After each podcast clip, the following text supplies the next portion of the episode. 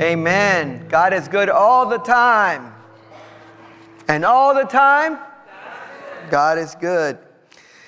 Our scripture this morning comes from 2 Corinthians chapter 8 verses 1 through 15. Now I apologize, but we're going to run over today and I'm going to blame Josh. 2 Corinthians chapter 8 verses 1 through 15 from the New Revised Standard Version reads like this. We want you to know, brothers and sisters, about the grace of God that has been granted to the churches of Macedonia. For during a severe ordeal of affliction, their abundant joy and their extreme poverty have overflowed in a wealth of generosity on their part. For as I can testify, they voluntarily gave according to their means and even beyond their means, begging us earnestly for the favor of part- partnering in this ministry to the saints, and not as we expected. Instead, they gave themselves first to the Lord, and then by the will of God to us, so that we might urge Titus that as he had already made a beginning, so he should also complete this generous undertaking among you. Now, as you excel in everything, in faith, in speech, in knowledge, in utmost eagerness and in our love for you, so we want you also to excel in this generous undertaking. I do not say this as a command, but I am, by mentioning the eagerness of others, testing the genuineness of your love. For you know the generous act of our Lord Jesus Christ, that though he was rich, yet for your sake he became poor so that by his poverty you might become rich. And this and in this matter I am giving my opinion. It is beneficial for you who began last year not only to do something, but even to desire to do something. Now finish doing it so that your eagerness may be matched by completing it according to your means. For if the eagerness is there, the gift is acceptable according to what one has, not according to what one does not have. For I do not mean that there should be relief for others and hardship for you, but it is a question of equality between your present abundance and their need, so that their abundance may also supply your need in order that there may be equality. As it, as it is written, the one who had much did not have too much, and the one who had little did not have too little. Let us pray. Lord, we thank you for this word. We thank you because we know that you're going to speak to us through it. We ask you to open our understanding and our minds and our hearts to receive it and to apply it to our lives. We pray that in Jesus' name. Amen. We live in difficult times. Anybody disagree with that? Anybody, anybody at all, make an argument against that. It's easy to see that we do live in difficult times. There's inflation, wars, rumors of wars, pandemics, shootings, earthquakes. Eh, where, there isn't earthquakes, there's fires. Where there isn't fires, there's tornadoes. I mean, you name it, it's going on in the world. We could even use some of Paul's own words in Corinthians and call them severe ordeals, afflictions that we are going through in these times. If you look at the last two years, we've been through a lot, haven't we? And it's still going. There's still more stuff going on in the world. These are certainly difficult times, they're not easy times. As Paul writes to the Corinthian church, he writes to them to remind them of what another church has done during difficult times. Why? Because he's writing to the church to remind them that they have made a commitment to give a donation to a great collection that he started. Let me give you some background. As Paul was going around starting his churches among the Gentiles, he wanted the Gentiles not just to profess Jesus Christ with their mouth and to declare Jesus as Lord and Savior, he wanted them to put their resources where their faith was.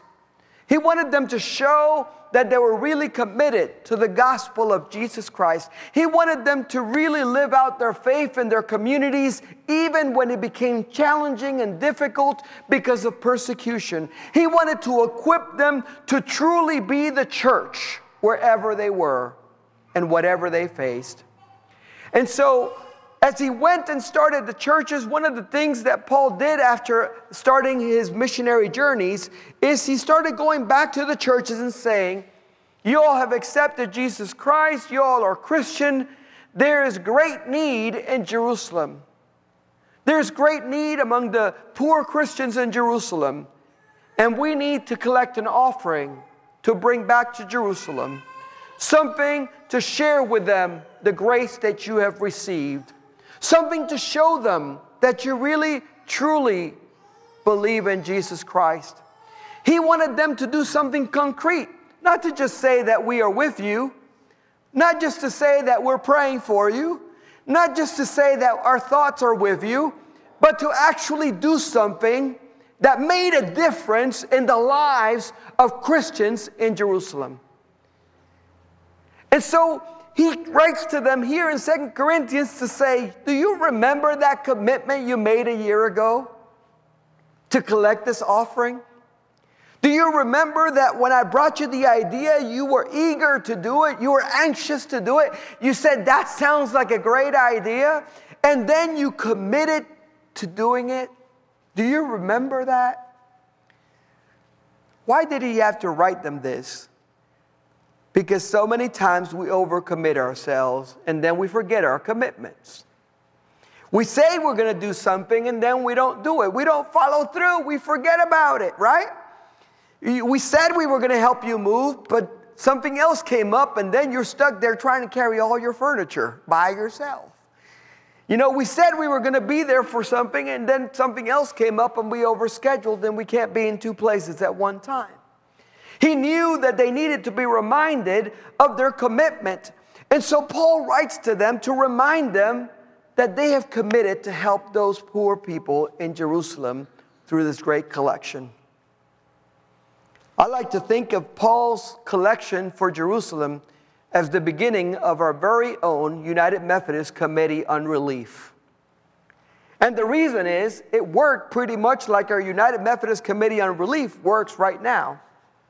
If you're not familiar with it, when there is a natural disaster, when there's a war, when there's a great need somewhere in the world, it doesn't matter where it is in our denomination or people outside our denomination or people outside our country, anywhere around the world where there's a great need that needs to be filled, that needs to be addressed, the United Methodist Committee on Relief puts out an appeal to every single United Methodist church around the globe and they say, there are people in need in this country, in this region, in this town, and you can make a difference.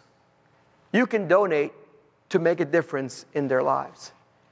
And people around the connection, be it for a flood or a tornado or an earthquake or a war, give money so that resources can reach those people who are in need. Isn't that what Paul was doing at the very early church, in the very beginning? He was basically saying, You, the church, need to fill this need. And so, as Paul writes to the Corinthians, he's appealing to them to do what they have committed to do, but so that they know that he's not singling them out, so that he know they know that he's not just calling on them. You know, we don't like somebody calling our name in the classroom you know, it just makes us feel like singled out. So we, we like it when the teacher like calls on several people. And so Paul did the same thing. He, he, he says, and let me tell you, I'm not, it's not just you. I've asked this of all the churches, and let me tell you about one of them, the Macedonian church. Let me tell you what they have done. Macedonia has been living through very difficult times.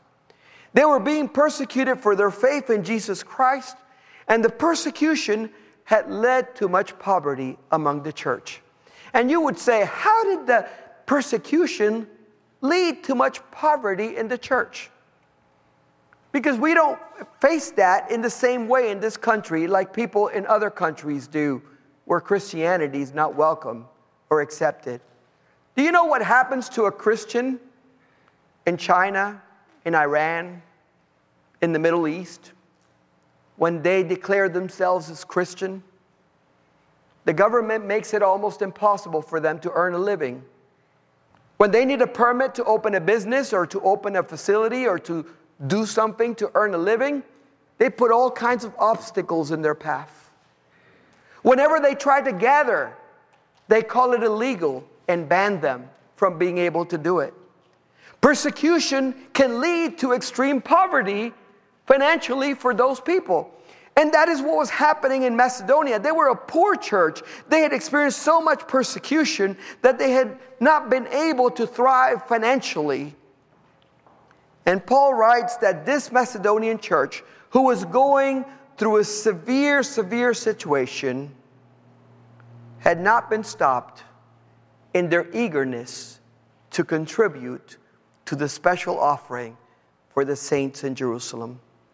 Paul says that despite all of these conditions, they didn't just give, they gave generously according to their means and then beyond their means. They gave the second mile giving.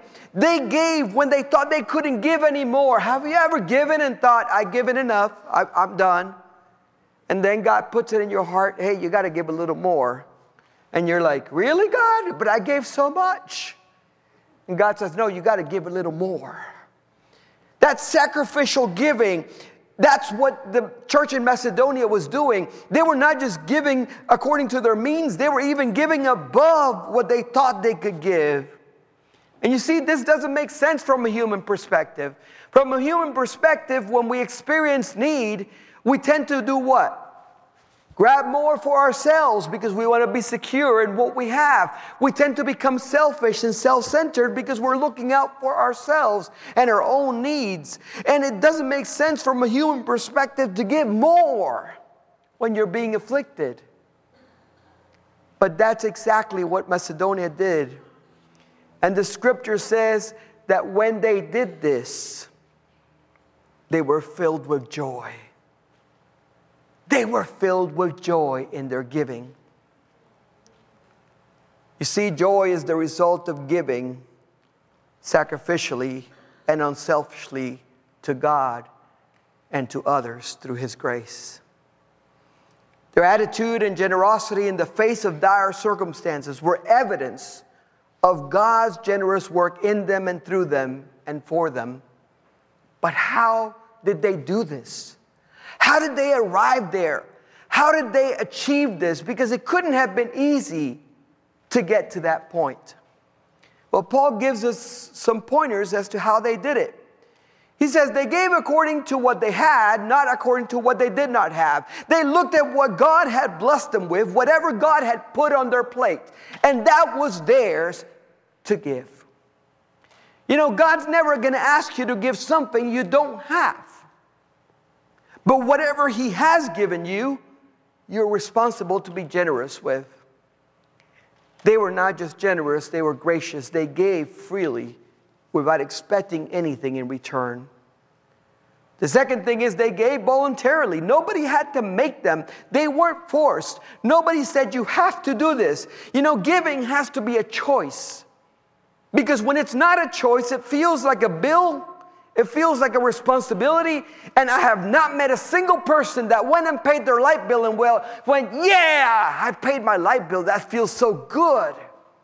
Nobody paid a bill ever and went and celebrated with their friends. Bills don't bring joy. But have you ever experienced the joy of giving to somebody who had a need and you were able to help fill it? They gave voluntarily out of their own eagerness and desire. In fact, Paul says the third point was that they begged to be given the privilege to give. Why did they have to beg to get the privilege to give? Because we have a tendency as human beings that we look at people and we categorize them whether they're rich, middle class, or poor. We put them into economic strata, right?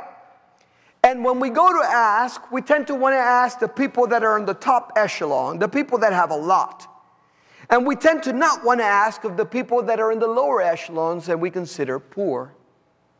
And so they had to beg for the privilege to give because they, they were one of the poorer churches. And they didn't want to get left out because Paul went, Well, you know, let's not ask Macedonia. They got so much trouble over there. They're so poor. Let's just leave them out of the collection. They didn't want that. They wanted the privilege to give. Giving is a privilege, it's a blessing. When you give, you receive so much joy and so much blessing in the giving. And the Macedonians said, uh uh-uh, uh, do not leave us out. We might look poor, but we are rich in the Lord. We are spiritually rich, and we want to give. They wanted to be a part of helping those in Jerusalem. And finally, the Macedonians had given themselves as partners in ministry with the whole church. When you give to the kingdom of God, you're saying, I am going to be a partner in ministry with other people that are part of this kingdom. When we give, we see ourselves as engaged in ministry. It's not just about writing a check, it's about actually doing ministry that makes a difference in people's lives through that donation. In fact, if you look up the word minister as a verb, it literally means to attend to the needs of someone else. That's what ministering means to attend the needs of someone else. To be clear, Paul tells them that these Macedonians first gave themselves to God. First to God, and then to them in service and in ministry. You see, true giving in the kingdom of God begins with a total surrender of ourselves to our Lord and Savior, Jesus Christ. A recognition that He is the master and the owner of all things.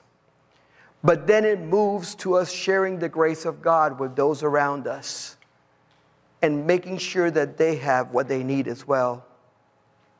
But giving must always begin with giving ourselves to God. And then everything else flows out of that.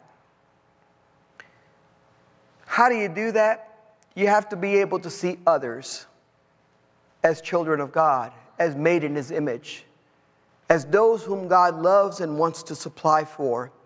Because you see, the scripture tells us that God supplies the needs of all who love Him, He provides for them, He makes sure that they have what they need. But who does He do that through? He do, does that through us. He moves us as the body of Christ to make sure that everybody has what they need. Titus had been charged by Paul to be the one to help them complete this offering. He was the administrator, if you will, that was left in charge at the church of Corinth to make sure that the church collected the offering because Paul was going to come back with representatives from the other churches that had donated, and he didn't want them to be caught unaware. He didn't want them to show up for the offering to collect it, to bring it back to Jerusalem, and then went, uh, we forgot to do that because that would have been so embarrassing. Can you imagine that? He says, I've left Titus so that you can complete the work that I have left for you to collect this offering. And then Paul did what Paul does best he buttered them up. You guys excel at any, all the things that I've put before you, you guys excel at. You are good. You're a blessed church. You have great leadership. You have strong congregations. You are gifted spiritually. You know, he's, he's basically saying, You guys have done so well in all these things. And then he says, Now, as you excel in everything, because churches always want to be the best at everything, now, as you excel in everything, excel in faith in speech, in knowledge, in utmost eagerness, and in our love for you. And we want you also to excel in this generous undertaking. You know, that really lights a fire under us. When somebody says that we're great and excelling at everything but one thing, we're like, what, what, what, what, what, what? I'm going to get that one. So we want to excel at all of them. And he was basically lighting a fire under them and saying, hey, this is the one thing that you have to complete. Then in verse 8, Paul turns to the Corinthians and says, Now I want you to be clear. This is not an order. I am not ordering you to do this. I am not ordering you to give. This is what you committed to. This is what you said you were gonna, eager to do. This is what you committed to last year. This is what you decided you were going to do. I'm simply reminding you, and it is my advice that if you started it, you should finish it. Have you ever heard that? Finish what you start. If you start something, finish it.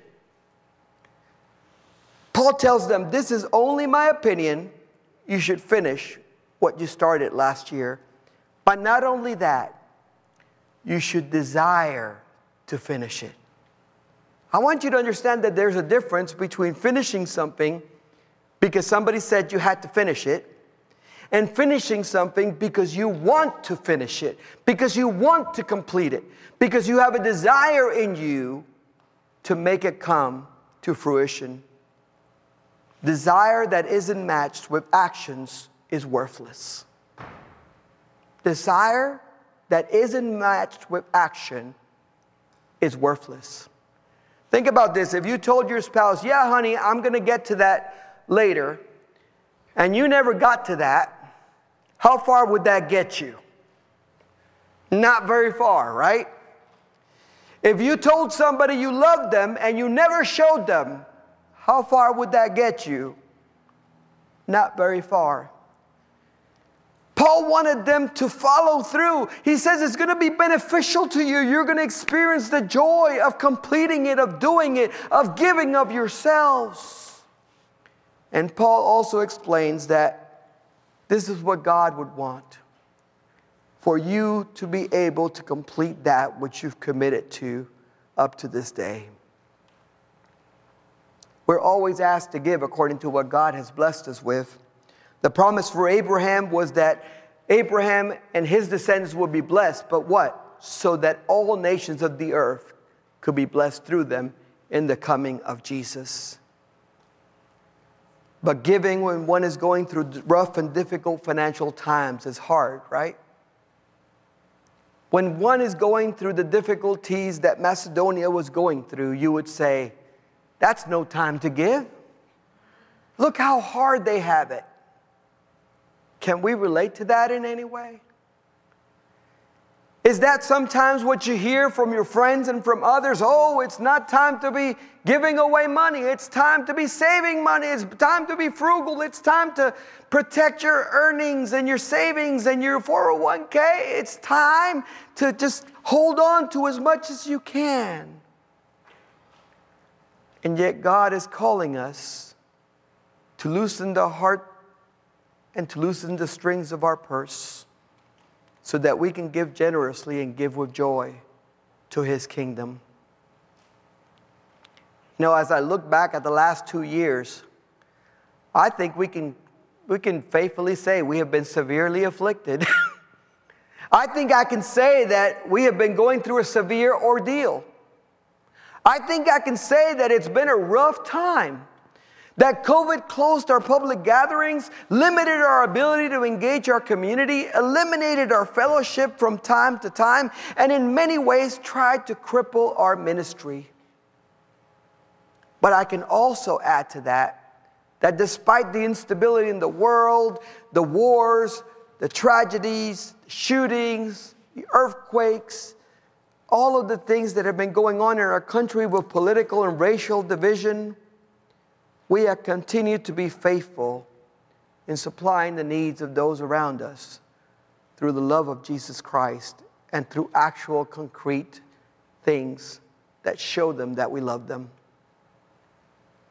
You know, through the pandemic, we still fed children that were hungry through Backpack Buddies. We didn't cut down, we increased. We went from 50 to 350 bags If you had asked Eleanor if we could do that at the beginning of that, I guarantee you she would have called you crazy. Did we do that through our own strength? No. We did it for the provision and the grace of God. Connecting people and resources so that we could be the hands and the feet of Jesus going out to our community. God allowed us to hold the, the blood drives for the Red Cross. Nothing says I love you more than let me give you some of my lifeblood. And let me show you that I care about your well being in a time of illness and sickness going all over the world. We blessed animals in the park and met neighbors we might have never met if we hadn't been willing to get bitten by dogs. And we held outdoor activities to try to let people meet us on their own terms and in their own atmosphere without having to even come inside the building and risking getting sick. Through it all, like the Macedonians, we experienced joy. If you were part of any of those things, you know what I'm talking about. There was joy in packing those bags. There was joy in blessing those animals. There was joy in coming and donating blood. There has been joy every time we have gathered in Jesus' name to proclaim that Jesus is still Lord and Savior of the world. And there is joy when we continue to give ourselves unconditionally to His kingdom. Because the reality is, you can never outgive God. You know, it's interesting that we didn't have any need for two years during the pandemic. I don't know how many of you all know that. But if you look at our financials for two years during pandemic times, we did not have a deficit in this church. You know when we had a deficit? The beginning of this year, when the ordeal got a little bit tighter and times got a little tougher, and the world seemed to be crashing in on us just a little bit more. I think it speaks to the reality that the world is always going to try to crush us. But like Paul says in one of his other letters, we'll be crushed but not destroyed. We'll be attacked but never be defeated. We will have victory if we continue to follow Jesus. Paul's view of the kingdom of God was one in which our poverty and wealth were shared, bringing about a radical equality among God's people. In the church in Acts, nobody went hungry because if one had food, all had food. If one had clothing, all had clothing. Don't we pray that the kingdom of God will come on earth as it is in heaven? Then we need to be the hands and the feet of God as we go out, putting ourselves out there to make that change happen. And how does it happen? Through the giving of ourselves, our time, our talents, our efforts, our service, and our witness. Because if you don't tell people that you're doing it for Jesus, you're missing the whole point. There are a lot of good people out there doing good things. But the difference between them and us is that we're doing them because God gave us Jesus. And we are so grateful for his grace. That is what moves us. And that is what helps us give with joy. I pray that we are moved, moved to be eager to give and to match that eagerness with actual doing. Let us pray.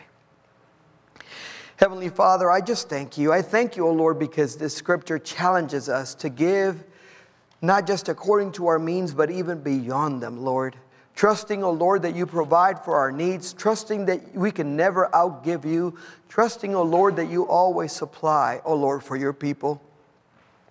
Lord, during these trying times, help us to be like the church in Macedonia. Help us to give ourselves fully to you first, and then to your kingdom here on earth.